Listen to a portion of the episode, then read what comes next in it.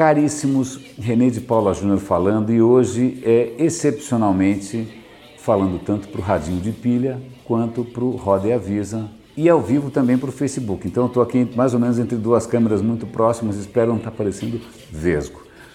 A questão é a seguinte, normalmente o Radinho de Pilha é sobre notícias de tecnologia, certo?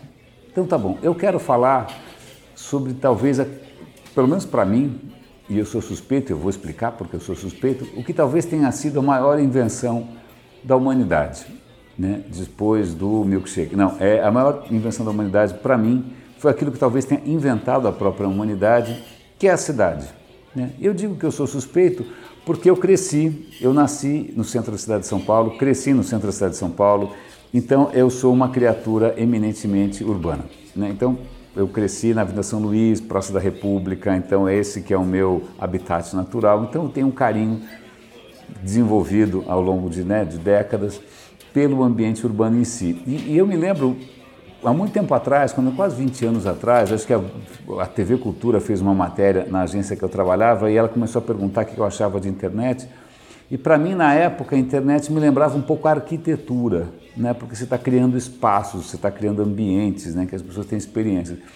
Engraçado porque o tempo passou, continuo com essa visão um pouco arquitetônica, mas eu, eu prefiro agora expandir um pouco para a noção de cidades. Eu acho que cidades foi aquilo que a gente inventou que nos reinventou. Por que, que isso nos reinventou?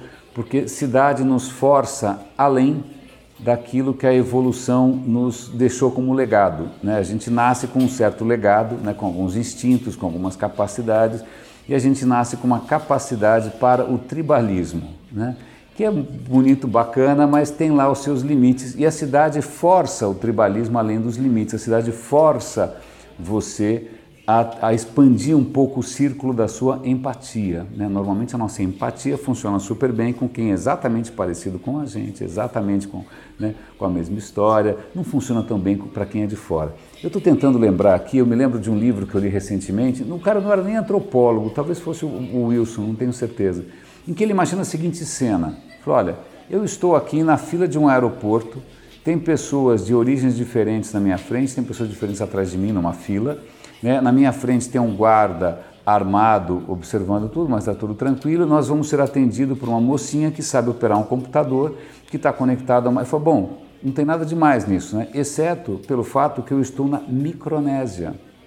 Na Micronésia, essa cena, alguns 100, 200 anos atrás, seria absolutamente impensável pelo simples fato de que pessoas de outras origens aqui estariam sendo assassinadas sumariamente, porque esses caras viviam em guerra, a tolerância com pessoas diferentes era zero. Então, é, alguma coisa a gente conseguiu ao sair do tribalismo mais imediato e passar para esse contexto urbano, esse contexto cosmopolita, alguma coisa a gente conquistou. Então é por isso que eu acho que a cidade nos reinventou e eu sou muito feliz por isso. É, por que eu estou falando de cidade? Sobretudo porque eu acabo de voltar de uma cidade que me deixou completamente é, desconcertado, que é Medellín, na Colômbia, eu fui para lá, trabalho. Eu normalmente gosto de meio de cair de paraquedas, eu não, eu não fico estudando muito antes ou vendo guias, tá? eu gosto de sentir o impacto. E o impacto inicial de Medellín é, não passou até agora. Por quê? Que lembrança eu poderia ter de Medellín? A Medellín do narcotráfico, das Farc, sei lá. Eu, na verdade, né, eu acho que era isso que estava lá no meu repertório. Mas o que acontece é que a cidade se reinventou e, para minha surpresa, ela dá um banho, não só de arquitetura ou de urbanismo, mas de civilidade em qualquer coisa que eu conheça no Brasil. Talvez eu precise conhecer mais o Brasil, mas se eu comparar com o que eu conheço, lá, São Paulo, Rio, a cidade dá um banho. Dá um banho não só porque é, tem inúmeras razões, né? altamente arborizada, uma escala, escala geral humana, né? uma escala parecida com a de BH, ser uma cidade pequena, é, arborizada, super organizada, não tem buraco na rua. Estou pensando aquelas coisas que, que, normalmente são o inferno do paulistano, não é? é? Mas outras coisas ali simplesmente geniais. Um belíssimo museu de arte moderna de um arquiteto local. Né? Um conservatório onde você tem uma orquestra de crianças. E como é que você tem uma orquestra de crianças? Porque um cara da sociedade civil, um, indivíduo, um senhor, começou uma iniciativa em que você trocava armas por instrumentos musicais. Então você hoje tem uma orquestra infantil de sei lá quantas centenas de crianças. E aí você tem um espaço público onde na parede de, da, da, daquele edifício a, a prefeitura passa filmes de cinema que as pessoas assistem sentadas na praça. Eu falei, ah, para, para, tem alguma coisa. E os prédios todos lindos, todos super bem conservados. E aí eu contei com a generosidade de uma, de uma pessoa local que tinha orgulho da própria cidade. Aliás, outro fenômeno estranhíssimo para mim, alguém ter orgulho da própria cidade. Taxistas tinham orgulho da própria cidade. Eu adoro conversar com taxista. É, é... Ela falou, olha, eu vou te levar no Parque Arve. Eu falei, vamos lá. O que, que a gente fez? A gente caminhou, atravessou ali perto de uma universidade bárbara, andando tranquilamente a pé tomamos um metrô, um metrô de superfície super bacana, com uma biblioteca né, gratuita ali, com inclusive uma biblioteca infantil. Ah, esse metrô nos levou até uma outra estação em que você tomava um teleférico, esse teleférico subia até a montanha, porque Medellín fica num vale, né, num vale de duas montanhas bastante altas. Aí subimos por um teleférico, esse teleférico ela, passa por cima de comunidades.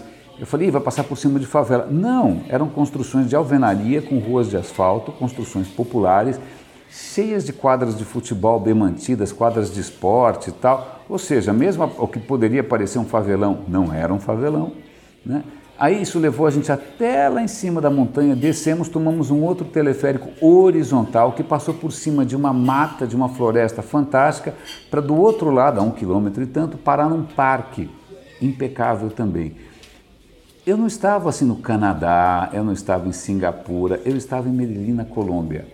O que acontece? Uma cidade que há pouquíssimo tempo atrás estava completamente eviscerada por guerrilha, atentado, terrorismo, violência, armas, narcotráfico e tal. De alguma maneira, e eu ainda preciso descobrir esse segredo, ela conseguiu se reinventar.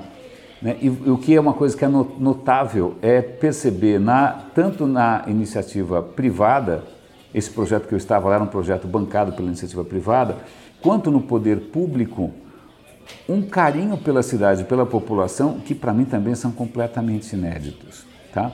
Então a prefeitura oferece bicicletas gratuitas, tem uma app para isso, para você controlar. Né? É, o prefeito dá, fala no Facebook, as pessoas estão felizes. Eu falei, cara, será que se eu ficar mais eu vou começar a descobrir alguma coisa estranha? Né? Certamente tem, toda cidade tem seus problemas. Mas o que eu fiquei absolutamente é, espantado foi ver dentro da América Latina uma cidade sustentável, viável. Aliás, um outro parêntese, e essa era a razão de eu estar lá, é, o sistema de saúde da Colômbia é o terceiro melhor do mundo. A, a, saúde é universal. As pessoas que trabalham pagam um pouquinho a mais para que as pessoas que não têm renda tenham acesso também ao sistema. Você fala que é, que é Suíça isso? Que coisa maluca. Que aparentemente, aparentemente não, pelo que me contaram, Medellín é mais ou menos como São Paulo, é uma cidade também de empreendedores, veio do café, da indústria. O estado de Antioquia, acho que não é estado, é região, a região de Antioquia é também mais ou menos como o estado de São Paulo, né, do café, empreendedores, indústria e tal. Então eles têm uma pegada realmente inovadora. Agora, ok, falei de Medellín, falei da cidade, falei um pouco de empatia e eu vou pular para empatia porque esse é um tema interessantíssimo eu, eu vou dar o link para quem quiser ver depois. É um debate em inglês britânico, então nem todo mundo vai ter saco. Mas é um debate interessantíssimo sobre o papel da empatia. Empatia é, em princípio, uma faculdade, uma competência humana que você desenvolve numa certa idade, que você olha para a mamãe e percebe, ops, acho que essa não é uma hora boa de eu pedir né, um presente. Você olha o papai e fala, ih, papai está cansado. Por quê? Pelo trato com adultos, pelo convívio, né? você começa a entender as expressões faciais, você começa a entender as emoções alheias, você consegue se colocar no lugar do outro, sentir o que elas estão sentindo, isso se você tiver contato com os adultos e não tiver com a cara inteira na tela, né? a vida inteira na tela. Aparentemente as crianças que ficam com a cara no iPad o dia inteiro estão crescendo sem essa capacidade de se colocar no lugar dos outros. Lamento, vocês vão ficar com esse mundo de herança que só tem autistas, mas tudo bem. Desculpa, desculpa, desculpa, vamos voltar. Empatia. Era um debate na BBC, um programa extremamente interessante que chama Moral Maze, o labirinto da moral, em que você tinha ali intelectuais e, e figuras públicas debatendo de uma maneira bastante é, intensa o papel da empatia. O tema central ali era o que fazer com os refugiados da Síria.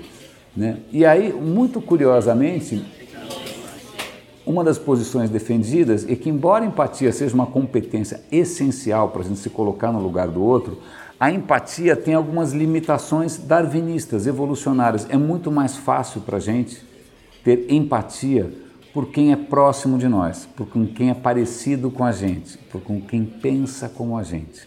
Né? Então, de uma certa maneira, a empatia é uma herança um pouco do tribalismo. Na hora que a gente vem para o ambiente urbano cosmopolita, a empatia começa a emperrar, porque ela te leva a tomar decisões emocionais que talvez racionalmente não sejam tão defensáveis. Né? Talvez você comece a ser um pouco ou mesquinho, ou nepotista, ou preconceituoso. Por quê? Porque tua, tua empatia tem limites. E uma das propostas para isso é a proposta da simpatia. A simpatia não pressupõe que você precisa sentir o que o outro está sentindo, que é mais difícil, mas simplesmente que você tenha, você tenha uma compaixão pela espécie humana, se é da sua, da sua etnia, se não é da sua etnia, se é da sua cor, da sua idade, tanto faz.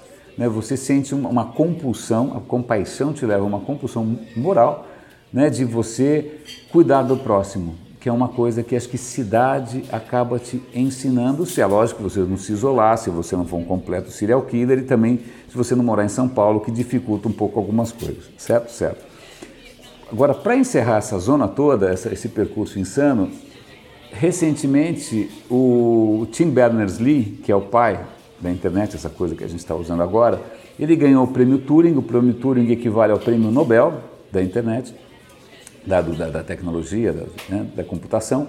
É, e aí ele faz um manifesto, que eu vou dar link para isso também, chamando a atenção para os rumos esquisitos que a internet está tomando, né? fake news. E aí dá até para fazer um paralelo. Né? O, esse cara tem um sonho cosmopolita, ele tem um sonho urbanístico da internet. E a internet, graças aos Facebooks da vida, as redes sociais da vida, ela está regredindo para um tipo de tribalismo em que a gente só perde, a gente perde a capacidade de sentir compaixão pelo próximo, a gente só sente empatia por quem é parecido conosco. Portanto, eu acabo de fazer aqui ao vivo e a cores, diante de todos vocês, espero que a gravação tenha ficado razoável. Eu acabo de fazer um exercício improvisado insano de costurar uma viagem a trabalho para Medellín, né, com um debate na BBC, com é, uma, uma, um manifesto quase do Tim Berners-Lee. Se você se interessa pelo tema de cidades, eu tenho um nome a dizer, Jane Jacobs, uma arquiteta, uma urbanista americana maravilhosa, que vai dizer que a melhor coisa da cidade são as ruas, porque nas ruas você transita e olha nos olhos pessoas diferentes, uma, uma rua que tem cidades saudáveis, uma, não, uma cidade que tem ruas saudáveis é uma cidade saudável com cidadãos felizes. E outro historiador fantástico da cidade chamado Lewis Mumford. Então estão aqui as minhas duas dicas literárias, eu acho que eu acabei gravando sem querer também um episódio para o Leia Vale a Pena. Caríssimos, muito obrigado pela atenção. É, grande abraços triplos para o Radinho, para o Roda e Avisa e para o Facebook. René de Paula Júnior falando. Até a próxima.